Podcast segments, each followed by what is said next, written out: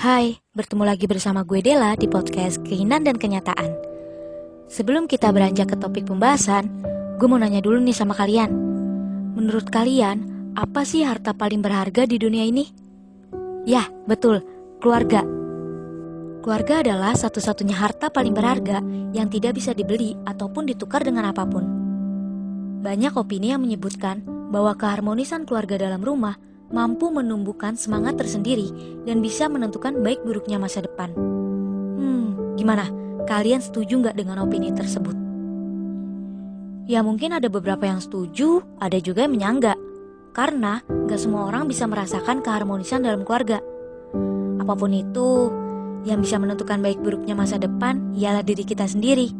Mau dibawa ke mana diri ini? Mau dibawa melangkah untuk bangkit, mewujudkan impian, atau mau sekak berdiam diri dan hanya menonton kesuksesan orang lain? Nah, kalian pikirin deh ya, mau milih yang mana? Sambil kalian mikirin, kita lanjut ke pembahasan inti ya. Nah, di episode kali ini, gue pengen berbagi kisah tentang seseorang yang ngerasa dirinya tidak menemukan keharmonisan dalam keluarga. Banyak yang bilang dia itu broken home Apakah di sini ada juga yang merasakan hal yang serupa? Kalau ya ada, tenang, kalian gak sendirian kok. Ada podcast ini yang bakal nemenin kalian. Buat kalian yang beruntung mempunyai keluarga yang harmonis, juga tetap dengerin podcast ini ya. Karena banyak pelajaran yang bisa kita ambil untuk lebih menghargai seseorang dan juga kehidupan. Oke, lanjut ke topik. Kisah ini tentang dia. Dia yang sangat mendambakan hidup dalam keluarga yang harmonis seperti orang-orang lain yang selalu menjadikan rumahnya sebagai istana termegahnya. Tempat paling nyaman untuk pulang, tempat berbagi keluh kesah, dan canda tawa kebahagiaan. Ya, tapi itu hanya dambaan dia semata. Nyatanya, rumah yang saat ini dia pijaki bukan seperti rumah yang semestinya. Memang, rumahnya itu indah. Ada tempat tidur untuk berbaring, ada meja makan untuk tempat makan, dan ada banyak fasilitas yang dapat dia gunakan untuk melengkapi hidupnya. Namun, baginya, semua fasilitas itu tidaklah berarti jika segalanya dia lakukan sendiri. Yang ia butuhkan itu cuma satu, yaitu kenyamanan dalam rumah. Di penghujung malam, ketika ia ingin membaringkan tubuhnya di atas ranjang tempat tidur, menutup mata secara perlahan, dan mulai merelaksasi pikirannya, selalu saja diselimuti rasa tidak tenang karena ia mendengar pertengkaran orang tuanya dalam rumah. Suara pertikaian itu tanpa disadari dapat mengganggu pikiran, batin, dan mentalnya.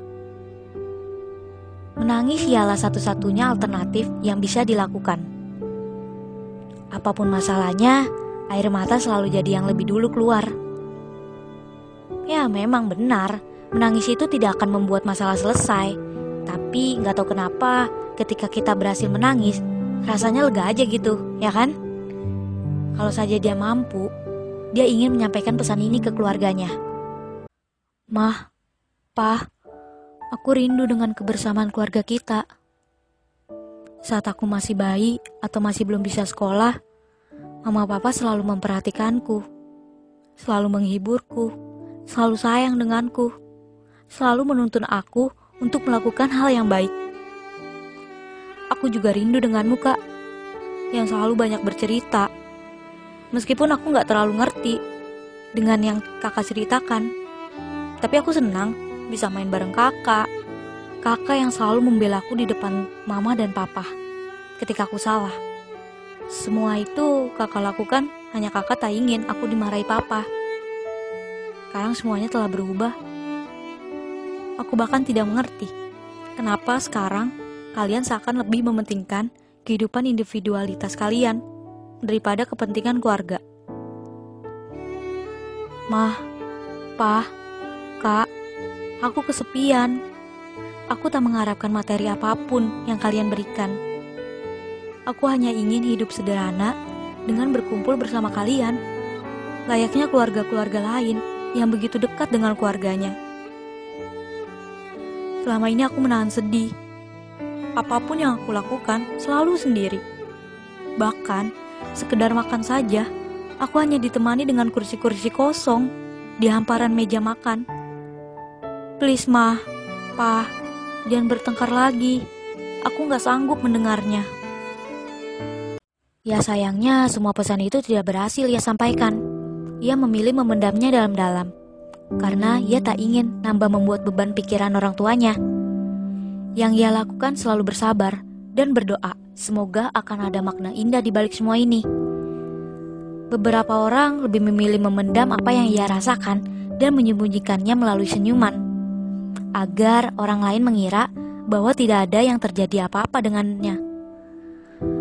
Orang lain tak perlu tahu ketika kita hancur. Yang orang lain harus tahu, kita ini baik-baik saja.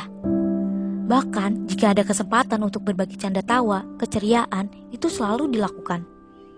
Karena beberapa orang hanya ingin mengetahui, tidak untuk peduli. Bahkan bisa jadi orang lain dapat menjatuhkan kita karena ia telah tahu titik lemah kita itu apa. Oke, mungkin itu yang bisa gue sampaikan di episode kali ini. Untuk lebih lanjut, kita ketemu lagi di episode selanjutnya ya, yang akan membahas tentang di balik luka-luka yang selama ini ia rasakan, ada senyuman yang menahan itu semua. Oh ya, makasih ya untuk kalian semua yang udah dengerin podcast ini. Gue Dela Arya Suci pamit undur diri dan sampai jumpa.